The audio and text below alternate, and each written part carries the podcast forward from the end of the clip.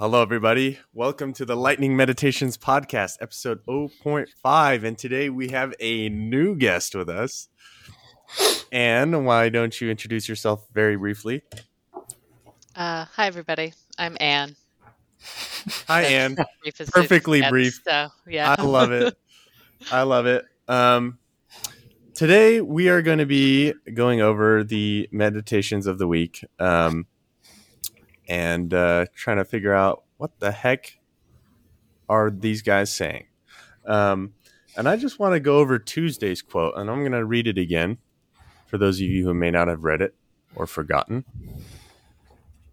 The quote is by Linji Yixuan, and it says, Awakening and nirvana are hitching posts for donkeys. Let me read that again. Awakening and nirvana are hitching posts for donkeys. That doesn't seem very nice. What the heck does that mean? I mean, it doesn't sound good. What does that mean? Is that an attack? I'll go. Nico, Zohar, I mean, Nico, I- of course, I chose the quote, but like you know, Zo- Zohar. I have thoughts. Um, so, nirvana and awakening are the same thing. Nirvana means enlightenment. Um, Hmm. Awakening is the experience of, well, before wokeness became a thing, uh, waking up, uh, getting into the truth, uh, going from a state of asleepness and dormancy to a state of alertness and, and awareness of what really is. And so, if enlightenment is kind of like the realization that you come to, the result, awakening is the process of getting there. So, I think those are just two different ways of saying the same thing. Um, how are they hitching posts for donkeys? Well, presumably we are the donkeys, right? Um, human beings are like donkeys. And what's interesting is What do you mean? um, well, um, we're we're like animals generally because we have a lot of base instincts and base desires, and we're super predictable. Like we just sort of are creatures of habit and and the rest of it. But I think there's also Follow layers- the crowd. Follow I the think crowd. don- donkeys are stubborn, notoriously. Like Mm. there's sort of many cross cultural um, myths around like people like masters beating their donkeys because like the donkey won't move. Um, and I think there's a way in, in which like the the donkey being attached to the hitching post is like because the donkey's got a mind of its own and it needs to be tied down. And so we need to be tied down to enlightenment and awakening, which again I think it be- begs some some questions of what that metaphor actually then means practically. But but I, I, I think it's I think it's like human nature is quite unenlightened, um, but yet we have a connection to enlightenment nonetheless. Um, and then I think there's a, a higher meaning, which is like a non-dual interpretation, which is that despite the fact that we seem super unenlightened, that too is enlightenment. Hmm. There's enlightenment in the experience of actually being a, a dumb donkey. So don't hate too much. That's that's that's interesting. That's that's so interesting, honestly, because I completely had a different idea in my head when I had to read it. I let, allow me to explain. I thought it was saying that,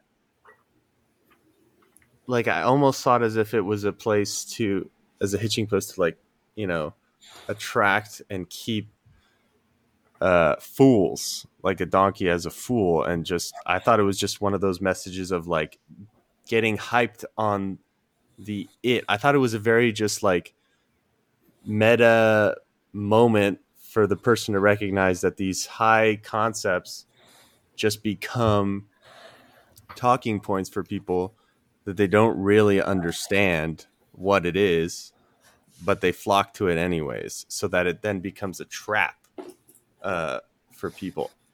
That's so. Am I wrong for thinking that? And did you? Yeah, I had a similar.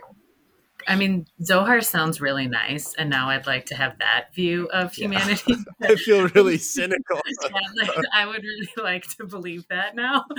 Um, but I think I took obviously like donkey does have a stubborn connotation but it also has like a negative connotation of all the things you could hitch like a donkey is like the one you don't want to be right like i want to be a horse i want to be something else um and i think i read it as um when you focus solely on awakening and enlightenment you've actually limited yourself to like a certain perimeter of movement within life and so, if the sole focus of your life is singularly achieving that, you won't move very far.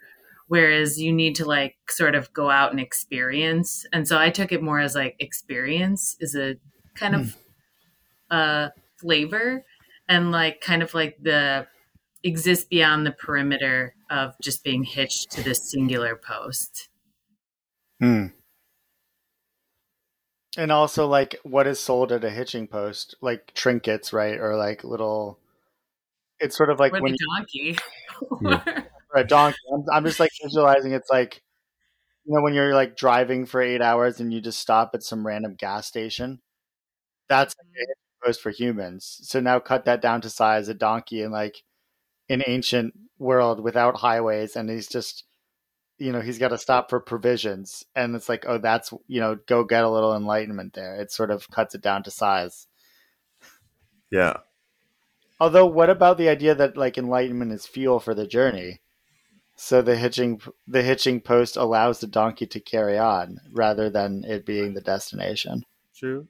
Why didn't they use horses then get there faster it's a stable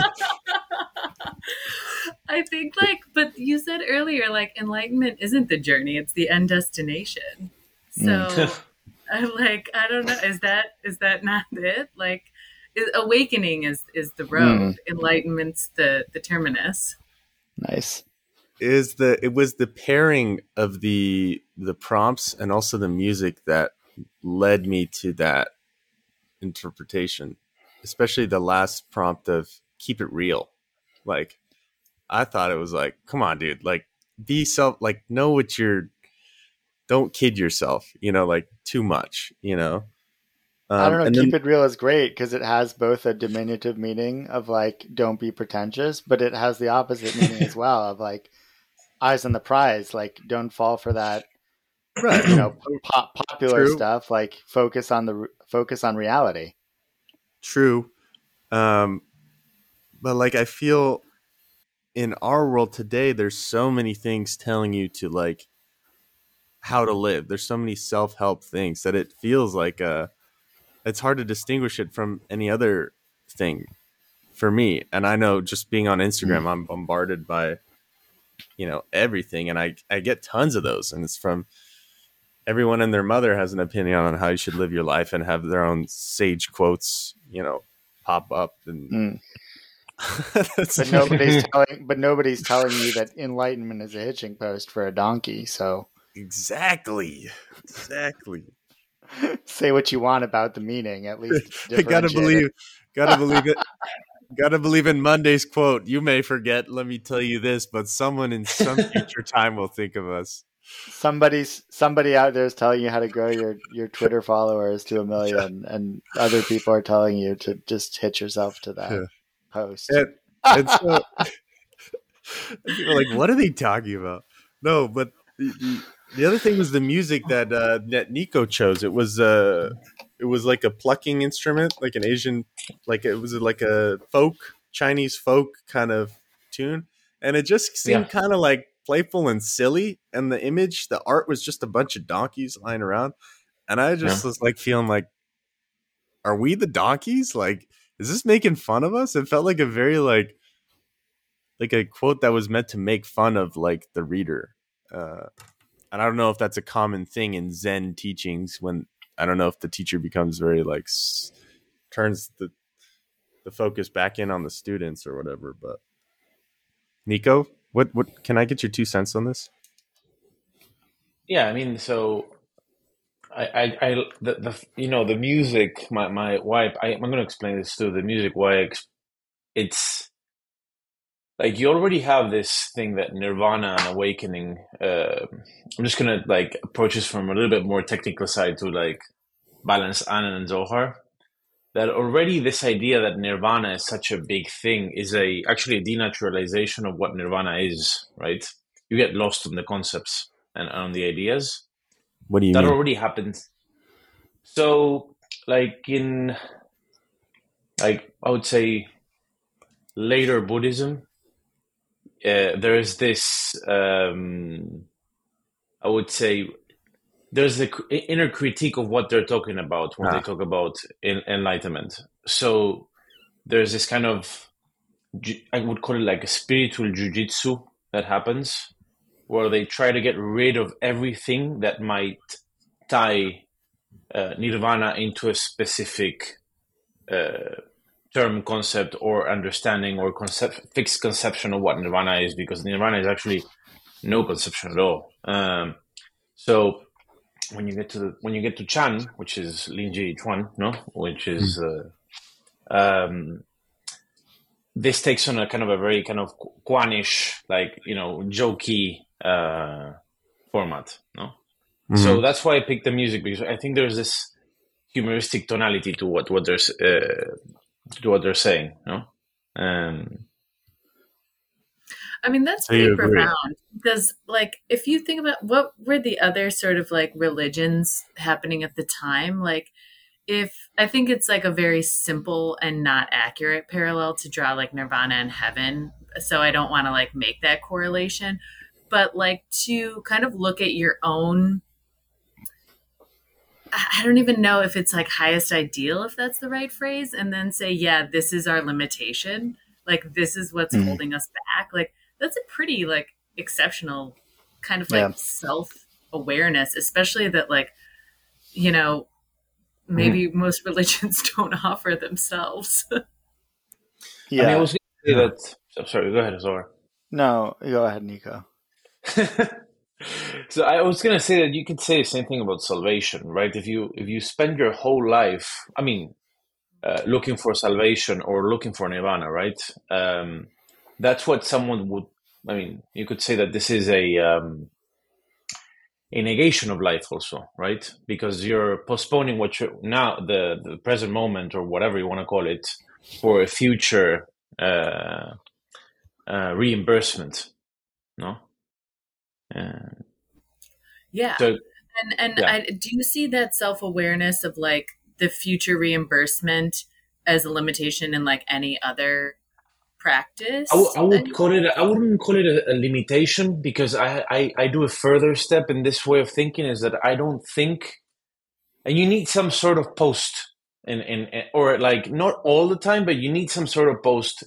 Let's call it in the journey. Like the donkey needs to stop at one point and and have some treats and drink some water and yeah. like I'm not saying there is nothing. What I'm saying is that um, what traditions have done is uh, you need to stylize life somehow, and by let's say saying okay, there is life after death. There is a heaven. There is a. I mean, even in Buddhism, there's a thing called Pure Land Buddhism, where they just spend like it's like they, they put in their chips every day to get into the Pure Land. So it's like a it's a Calvinist form of Buddhism Mm. Wow. that happens in China around that same time. So, so the, my point is that um, when you project something into your future, you like you naturally stylize the Yeah. present moment. Uh, so it's I would call it limitation. I would call it stylization of a lifestyle, a form of life. Do you Someone called think. Do you think the text has one precise intended meaning, and the job of the interpreter is to figure out what it is, like almost like a detective, or do you think it is? This is my view, just my bias when I read these sort of koanic type texts.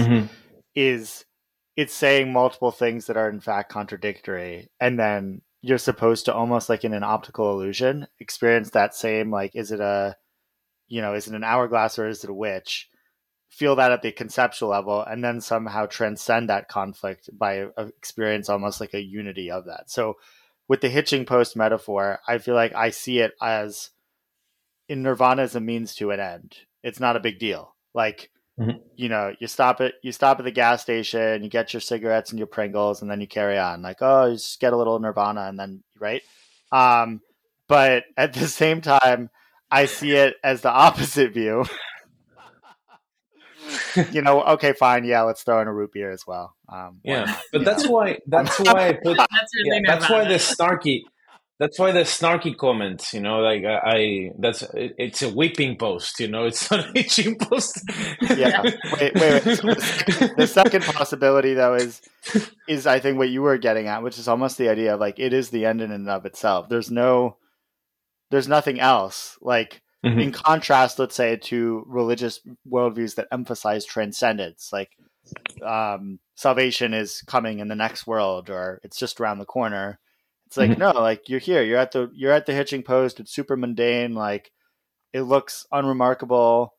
This is enlightenment. Yeah. Like just wake up and and smell the gasoline fumes. Um, I mean, you could you could I'm just definitely take it that way for sure the wrinkled I- skin of the cashier, like staring you down, like wondering like what why you're in this part of town.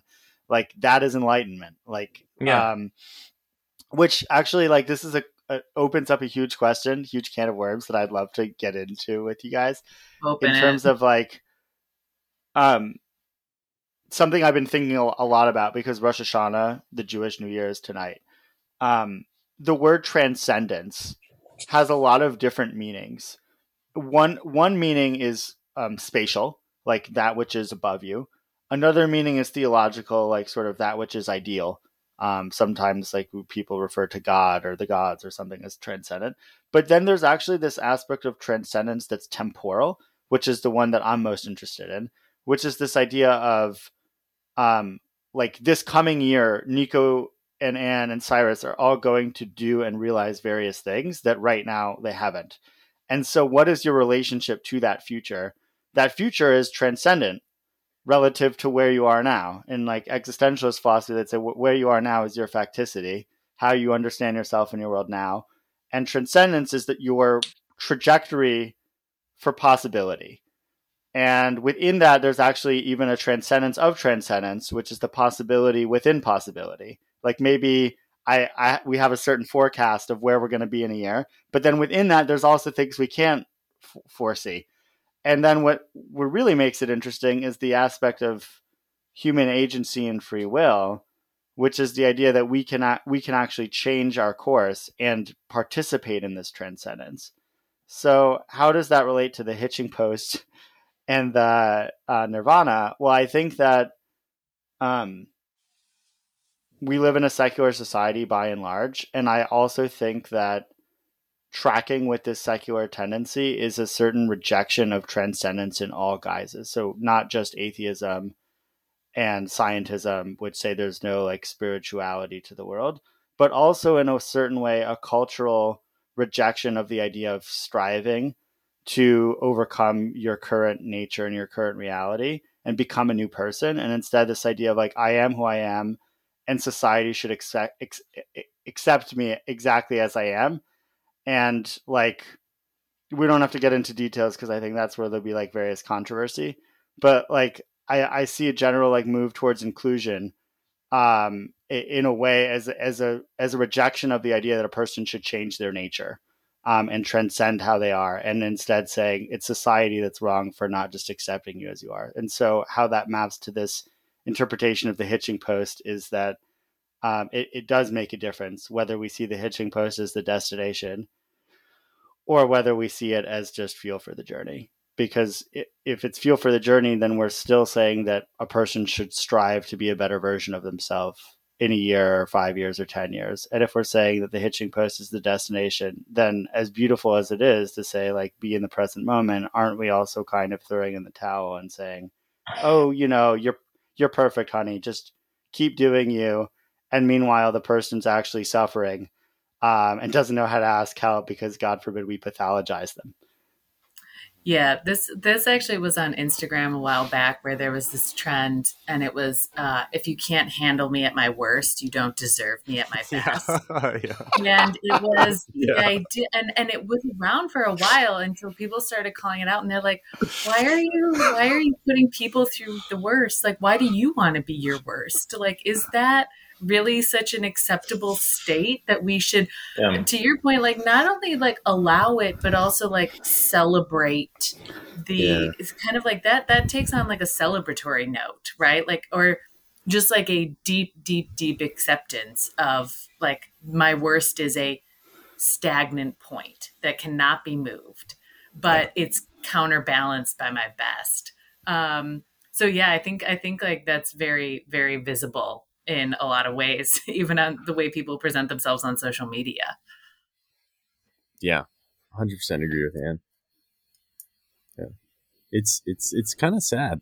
It's kind of sad. I've, I've so what do we do about that It's funny because yesterday was um, I'm sorry, uh, Cyrus. Um, uh, yesterday I was talking to um, he's he's a student. He's here. With, he just finished his thesis. He's a PhD friend of mine who just wrote a thesis on um, it's how algorithms. It's crazy. It has nothing to do with religion. It's it's how like the algorithmic social media reifies society. Like, uh, so it's not that people, you know, post stuff about how they feel. Like the fact that they post them is changes the way they are. You know, uh, so yeah, uh, like this this whole point Mhm. of uh, what you were saying is, you know, it's like I, you have to accept me the way I am in my lowest, no? Because I don't accept myself in the way that I'm lowest, so you have to do it first. Like uh, it's like putting all the Oh. responsibility outside, you know. Uh, yeah. but uh, I mean, that's that's there's how I no- read it. I there's- no that's interesting because i think i hadn't thought about it that way before that it implies there's no like internal metric for what is good or not good in terms of your own actions it's all about like perception and Well, it's, it's only qualified by Yeah. what people deem your worst or your best It's obscenity, really. That's the.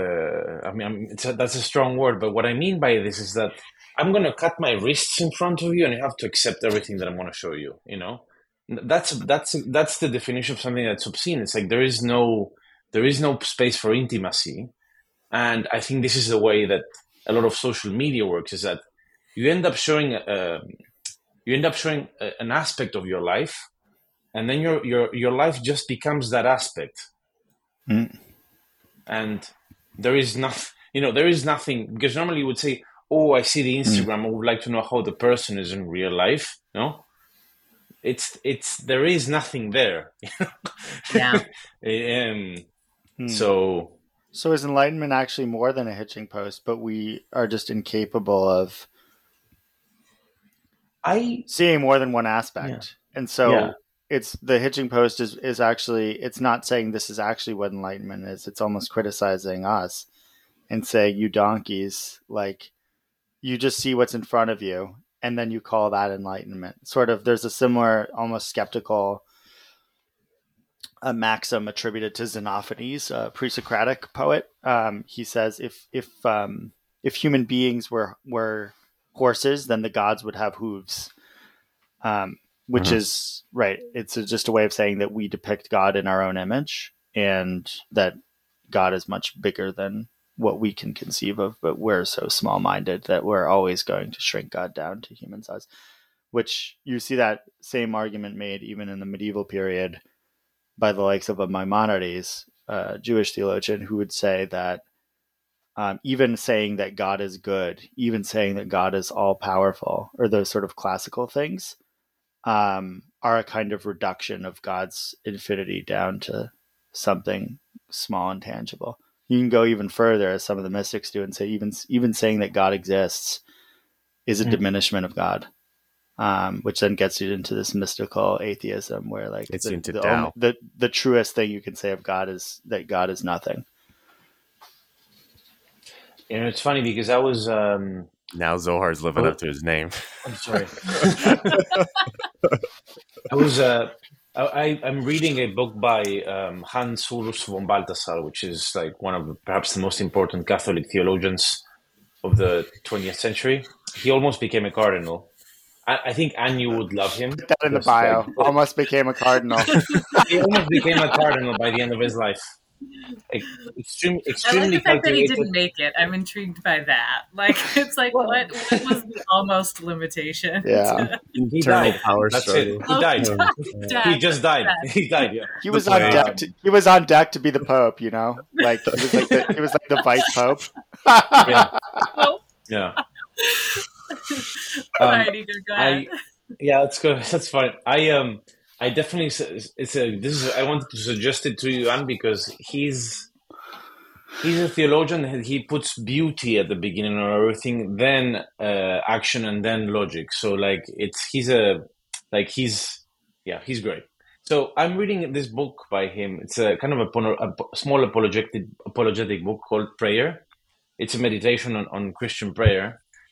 And he has this, I mean, I should bring it here and read it, should I? Like the, the quote that I'm gonna, there's a quote there that I found Yeah, that he said, yeah, let me just, let, you find it real quick. right here. Yeah, it's right here. Right here. I'm sitting on the floor, as you might uh, see. So, yeah, I have it right here. It's not very long. Um, I'll just read it. Natural mysticism and religion is an expression of man's seeking for God.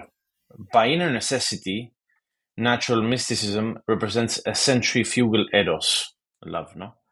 Uh, flying up from the earth and in its search to rush past everything that might point the way to God, seeing only that it is not God, it is always in danger of losing both the world and God. It can lose the world simply because it is not God, and God because he is not the world. And without the help of the things of the world which mirror him, him, uh, God, can only be experienced as the absolute void, the abyss, nirvana. And this is coming from a Catholic theologian, by the way. so, um, what does this mean? Um, I, my, my way of reading it is that you know, Zohar, you said it uh, like a few minutes ago that we live in a secular society and like that there's a there, there's well, you didn't say there is no belief, but we live in a secular society. I I disagree, but not because I I I, I do not agree on what you say. I just do not believe that it is possible. Um, I think you know what there was the idea of a homo religiosus, uh, uh, Yeah, a religious human is not this idea of oh by necessity all human beings uh, are religious no it means that you cannot escape that predicament of having some sort of call Mm. it um te- te- teleology in your life so like nobody can live life without having some sort of unconscious or implicit yeah. uh, North Pole or hitching post for that matter. You know? I and think, like, I just even in jump in secular here society, really you have that. It's just that, yeah, yeah, yeah. I think like even like Neil Gaiman's American Gods, I think like depicts that in kind of like a literal fashion where like this is a fantasy novel, but essentially the old gods like Zeus and Thor and these Demeter have been replaced by technology. So his like the point is that there's always a worship fascination. There's always going to be a point. Uh, it just depends on what it is. Yeah, but I, I mean, I, I think there's a difference between worshiping something beyond yourself, um, something grand and something ideal, and worshiping yourself. Like, for sure, for sure, we've we've taken religious imagery and we've modified it. But like, if you go to Equinox, this is in a book called Self Made by Tara Burton, and you look at like Equinox's ads for like basically how working out will turn you into a god. Um, I, I think we- we're not strangers to deification, but the idea of self deification, Mm. it's again duality. like it's it's it's it's a fine balance. It's a dialectic. Like there was a point in time where maybe we were too focused on what's outside of ourselves. Then we discovered the self, and that was a good thing because there is such a thing as human choice and human dignity and human agency. But arguably, as we became more modern, we moved away from the idea of the human being as a vessel or instrument for achieving the transcendent and moved to this idea of like the human being is God um, and there is nothing outside. And then even more focused to the individual is God. And so we're back to neo paganism where I'm fighting you because for superiority and dominance, and one of us prevails, and then whoever ends up the the biggest billionaire, whatever Bill Gates or Jeff Bezos, they're essentially the pharaoh. Um, and everybody else like wants to be them and maybe thinks that internally they are. Like I have Jeff Bezos dysphoria. I, I'm also worth a hundred billion dollars, just nobody sees it yet. Um, why, why wouldn't they see my inner truth? Um, so, um, anyways, like the the backstory on this is, is fascinating, and we don't need to get like too into it. But actually, interestingly enough, like the the bastard is a historical figure that plays a huge role in this movement. Um, you look at Shakespeare's King Lear, Edmund the Bastard has all this ambition to make it, and he's kind of a, um, presented as a villain. But um, in the early modern period, a lot of innovation came from these people who didn't stand to inherit and thus were forced to be resourceful. And they came up with this sort of new mythology that they are actually they have a spiritual aristocracy it's just not recognized by society. And so thus the concept of a certain dysphoria was born this idea that your self-conception is more true than what society sees and that it's your job to actually make society see your inner truth and manifest that inner truth in the world. Um, which I think then goes hand in hand with this idea of there's not there's nothing outside of the self. So that's what I mean by secularism. I mean this that the self decides good and evil. It becomes aesthetic. Like if I want to dress like Grimes or Kim Kardashian or whatever, um, I I can do that, and then like if enough people follow me and worship me, then I've proven myself as a demigod. I don't want to like. What, what about narcissist? Yeah. But I do want to see you dressed as Grimes, like hundred percent, and I would like that to be the next week's. I, am going to do a public suicide, but who is Grimes? you don't want to know. Grimes. Grimes is um, a musician and conceptual artist who I actually followed her work before she was famous. Uh, when she, you know, when she was just Grimes. But then she ah, married. Ah, she's married to Elon Musk, right? Yeah, she, yeah, she yeah. Was, no, she was. She was. Yeah, they had they yeah. had a kid. Um, and then she's just become like a pop influencer, and she's also m- like one of the more um public facing. Uh, what's the word? Her her vibe is very much cyborg. So there's like a whole Silicon Valley movement that's like about positively embracing the the blurring of the distinction between the human and the machine. And so like Grimes will like dress in a way that is sort of like cyberpunk to emphasize this idea that she's merging with the machine. And obviously, the machine. Like, obviously like Elon Musk wanted, you know, with Neuralink wants okay. to put brain chips in us, so there's like a certain continuity there, but whatever. what were you going to say, Nico? it's a hitching post for a donkey, is what yeah, it is. It's a hitching post. Yeah, yeah. I just want to go back I, to. Yeah, I'm just going to lay it flat. I do not believe in human agency. Full stop. Like. well, I would say I would say that whether human agency is real or not, um, if you would like to have a better life, mm-hmm. it's a good thing to believe in. So, I'm sorry, we gotta go back. Human, to that. human that agency. Like just like lobbed a grenade, and I need to process it. Like, what does that mean that you don't believe in human agency? No, I, mean, I think I think this is more of like we're gonna. I don't want to go too much into this rabbit hole, but it, it has to do with everything. I mean, it has to do with the quote at the end of the day, which is like, um, you might pursue things in the interest of yourself, but you never know. You never know if, first of all, if it's your interest, and if the pursuer will will accrue the interest.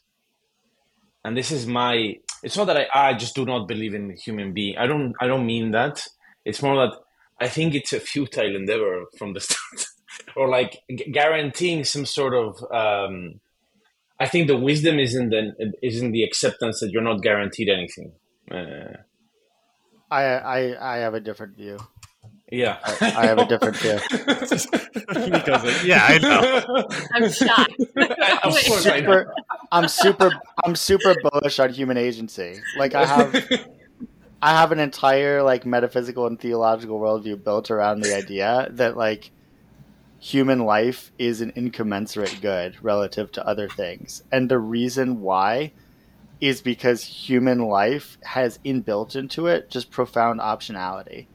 And the driver of that optionality, by optionality meaning ability to produce all kinds of outcomes that are in that moment almost impossible to imagine from the point of view of just a very small minded rational accounting.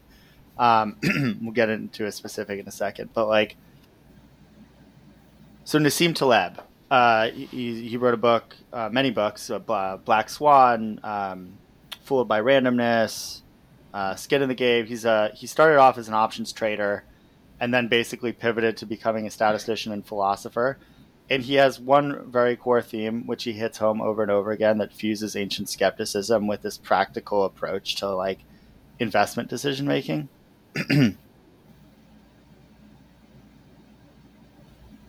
um, so people don't appreciate tail risk.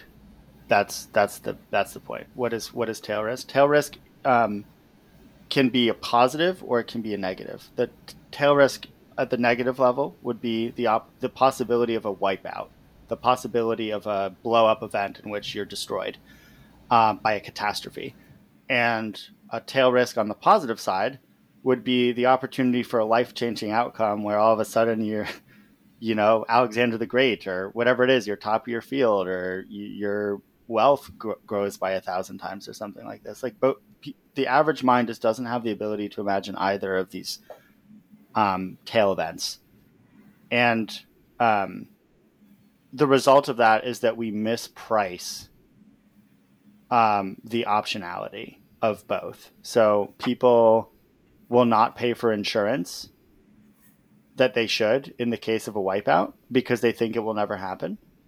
And on the positive event, they don't make small bets on the opportunity that one of those small bets will pay off.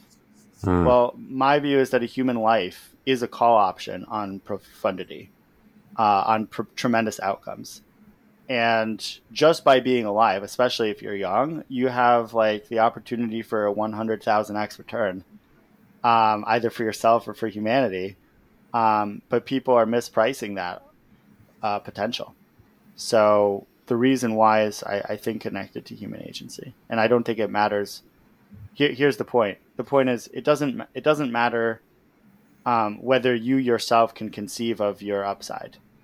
Um, just by pursuing whatever small goal you have, you are creating further optionality. When Starbucks, right. I gave this example to Anne before, like when Starbucks went from being one coffee store to becoming like a global brand and franchise um, they didn't didn't know that they were going to be generating so much revenue from the Starbucks app on the iPhone, and that most like a good, like a good percentage of Starbucks current profitability actually comes from people placing to go orders. Um, even though Starbucks originated as the third space where people would meet, now the actuality of Starbucks like revenue generation comes from people that are like busy and not going to Starbucks to meet. Mm-hmm. That's what I'm saying is that it doesn't matter that this that the founder of Starbucks didn't conceive of that.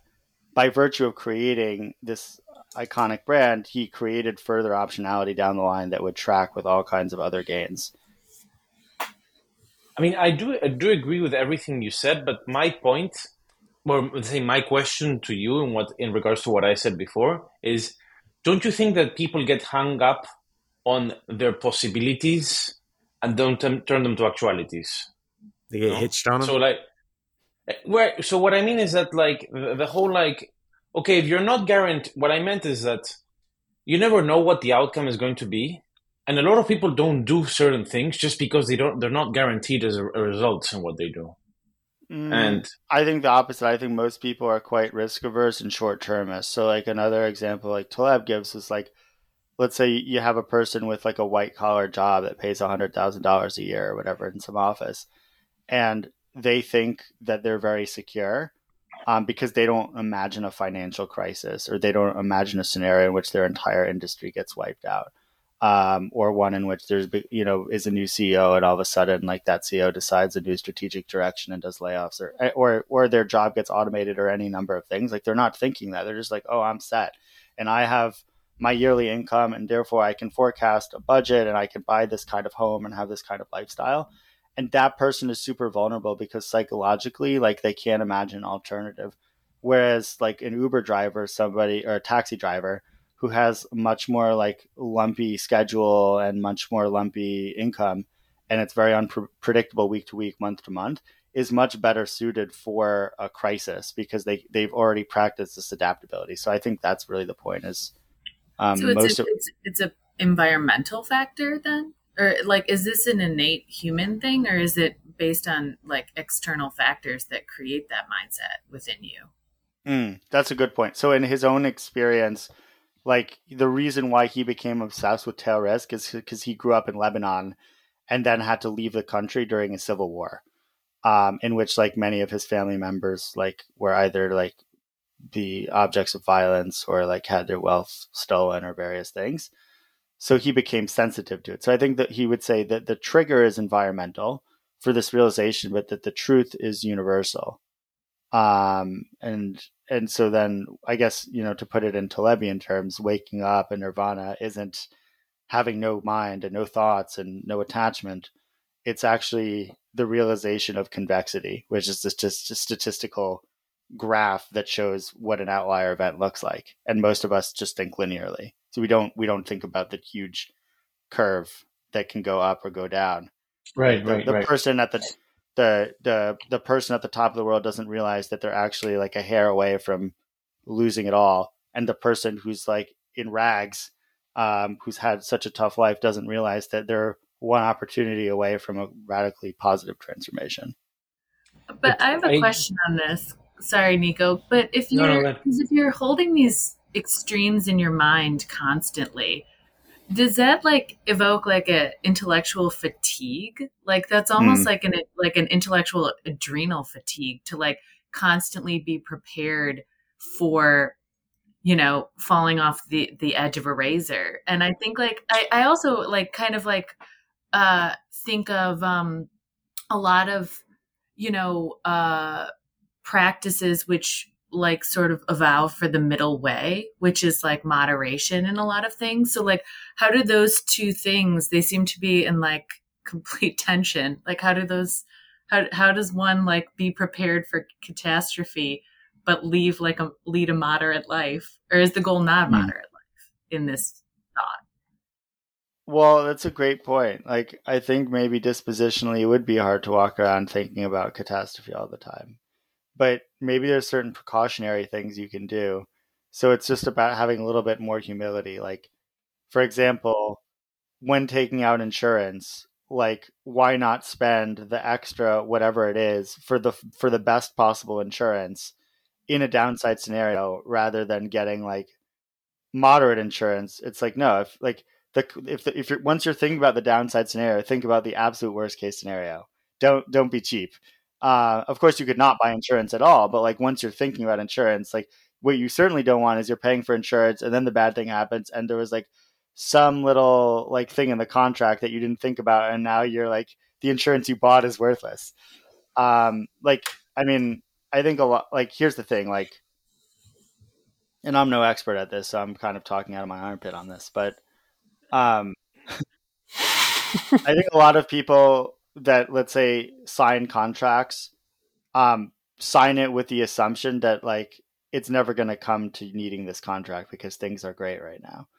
Um but the whole purpose of a contract is imagine the absolute worst case scenario in which you're now enemies with the counterparty and like they're trying to screw you. Um, if the contract can't help you in that situation then it's not a good contract but most people psychologically don't want to go into that state of mind when signing the contract, so they just sign it. You know what I mean? Uh, I think that that's where Taleb would be like, no, like just just entertain the possibility, even if it's the difference between it's a one in ten thousand chance versus a one in one thousand chance. But like, mm-hmm. don't dismiss it as a one in ten thousand. Like, yeah, it's, it's funny. One thousand. I'm just gonna say something funny, which I mean, it's we have become bad masochists. I think you know because we're, we're we, we are in the we, we are in the in, huh? we, we we are just bad masochists because we are in the interest of you know deferring pleasure uh, so not deferring but like establishing that pleasure comes after pain and not the other way around but you know uh, and that's a masochistic thing like, de- like defined like as a definition but you need a contract to establish those terms. We don't pay attention to the contract anymore. We just say, "Oh, this is the way it is." Like you know, fuck it or whatever. so, like, so like you never get the pleasure. You know, you're just suffering, yeah. suffering, suffering. mm. It's like, hey, where's where's the contract here? Like, where, where, what are the terms to my suffering? Oh um, my gosh, I, I love it because my partner and I sometimes we'll just look at each other and we'll just be like, "Life is suffering," and we then we like burst out laughing. Yeah. But like, yeah, like I guess we haven't defined the terms to where. Well, but I mean, mm. I was talking. I, I told this story the other day in his podcast, but um, I mean, that's the first noble truth of the Buddha. You know, like, there is suffering. Um, yeah we're the, we're, interesting... we're profound Buddhists in our apartment. Yeah, but but you know the thing which is which is inter- interesting about that that that uh, proposition is that in Sanskrit, I guess, which is like the the OG language where when where uh, through which that through which um, the Buddha pronounced that proposition is that suffering in in Sanskrit is the term is dukkha, no, or dukkha, and normally in Sanskrit you can derive uh, any nominal, any noun from a verb root because everything is constructed out of verb roots in Sanskrit. No, it's a kind of a philosophical thing, but forget about that. But dukkha, no, like dukkha, there is like not a clear um, etymology to the word to, to put it that way, and people have tried to um, uh, like give a concrete ex- definition of what, what, how is dukkha constructed or what actually dukkha means what does suffering mean? And it's it's very weird. It's uh, it's it's much more kind of brass tacks than than you would actually think. Uh, i think one of the definitions is like burial you know or something like this. So uh, yeah i was just gonna say that just like yeah it's it's it is very simple. Yeah, it's it's very fundamental, but at the same time still mysterious. Uh, and, and and of course Zohar is gonna tell me something now that uh... the professor uh, the professor's yeah. mind yeah. is brewing. Uh, I was going I was going more to my absurdist tendency, which is uh, dukkha, dukkha goose. Uh, yeah. Oh boy. oh, that's fantastic.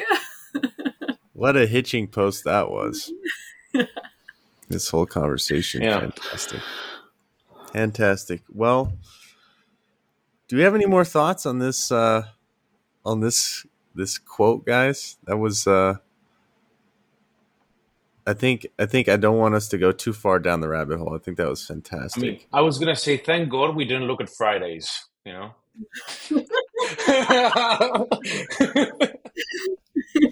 You know what? You know what? Let's do it. Let's do it.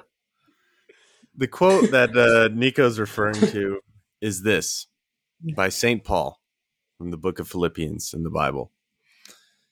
Work out your own salvation with fear and trembling, for it is God which worketh in you, both to will and to do of his good pleasure. Work out your own salvation with fear and trembling, for it is God which worketh in you, both to will and to do of his good pleasure. What does that mean? Nico, what do you think that means? Well, I, I picked the quote because I mean I think it's a super powerful quote, but um, um, it, it's kind of the birth of existentialism right there. You know, like that's Kierkegaard's hitching post. That's where he gets the fear and trembling thing. it's like okay, wh- okay, I get the whole like God thing, whatever, but why, why fear and trembling? Yeah. and um, Mhm. I think I, that's the most interesting part of the quote. Is like you, you work out your salvation with fear and trembling. I don't know. I guess in in Greek, the term trembling it's salma also. So like there's something there that is not simply just like being afraid. It's it's actually a, right. a It's sort of rapturous almost. no? exactly. Yeah, yeah, yeah. mm-hmm. Um, Awe, I, awe. I have a I have a thought Yeah. on I have a thought on this, which is, um, of course, within the Eastern tradition, there's there's varieties of of spiritual practice. Um, like Tantra focuses on the ecstatic um, and the sensual, but most, I would say, focus on the ascetic. So the goal is like, let's say, clearing your mind. Um, when you talk about fear and trembling, it seems to be the exact opposite, right? It's like this is like is the is is truth about quieting the mind and like not having noise or it's about actually this full body experience of like almost like a spiritual panic attack um so just highlighting that i think these are completely different paths but perhaps they both respond to the same dukkha ultimately which is like hey life is suffering. What should we do about it? And in one it's like detach yourself disassociate just notice it abstract yourself like stop being a person and an individual and just like see the sort of pattern of the universe working through you. And the other is like a hyper personalism of like yeah you're here. It's it sucks even worse than you thought it did. It's a hundred times worse. And not only that but god is pulsing through you and god is the cause of your anguish. Right.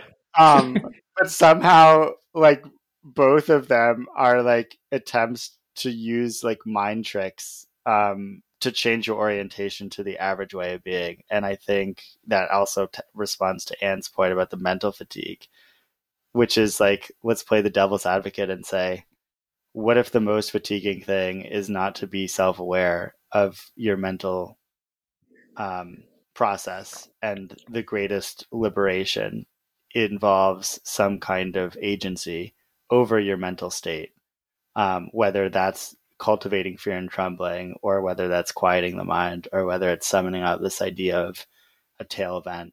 That all of those acts are actually acts of transcendence in some way. Closing thoughts, and Nico. No, fantastic. I, I What- was just gonna say that I like just to I think that you know there is the the ascetic way and the call it the incarnated way, right? Um, I think the end goal of both is the same though, uh, which is I mean in my way of looking at it is it's sovereignty, no? Hmm. Yeah. Um. So it's like not being. I mean, you know, there's a there's a famous. Um, uh, well, I, I, I say he's Armenian, but he's Armenian. Armenian mystic called uh, G.I. Gurdjieff. Maybe you heard of him. Uh, and he has this famous. Um, he has this famous. Well, it's a metaphor. It goes. Uh, ma- man, uh, so a person is a house with a lot of servants with no master. Where's the master? You know, uh, and I think that's. I, that, that's what I'm pointing to. Yeah. well, Yeah. on that We're note, just gonna we're gonna just have to leave them. Gonna have to leave you guys to decipher that one, folks. Yeah, I was like, that's gonna haunt me all day. I'm Yeah. gonna go make lunch and be like, who is the master of this town? I'm just picturing I'm just picturing the self now as Downton Abbey. Yeah. Wow, I think that speaks to a very positive like view of yourself. That you're like this beautiful. There's all like, kinds of transaction happening between upstairs and downstairs, you know. Yeah, but really nice setting of choice. You know. Yeah. In the metaverse, All right. that will be possible. Uh, All right, guys. Thank you All so much. Thank you so much for joining us today.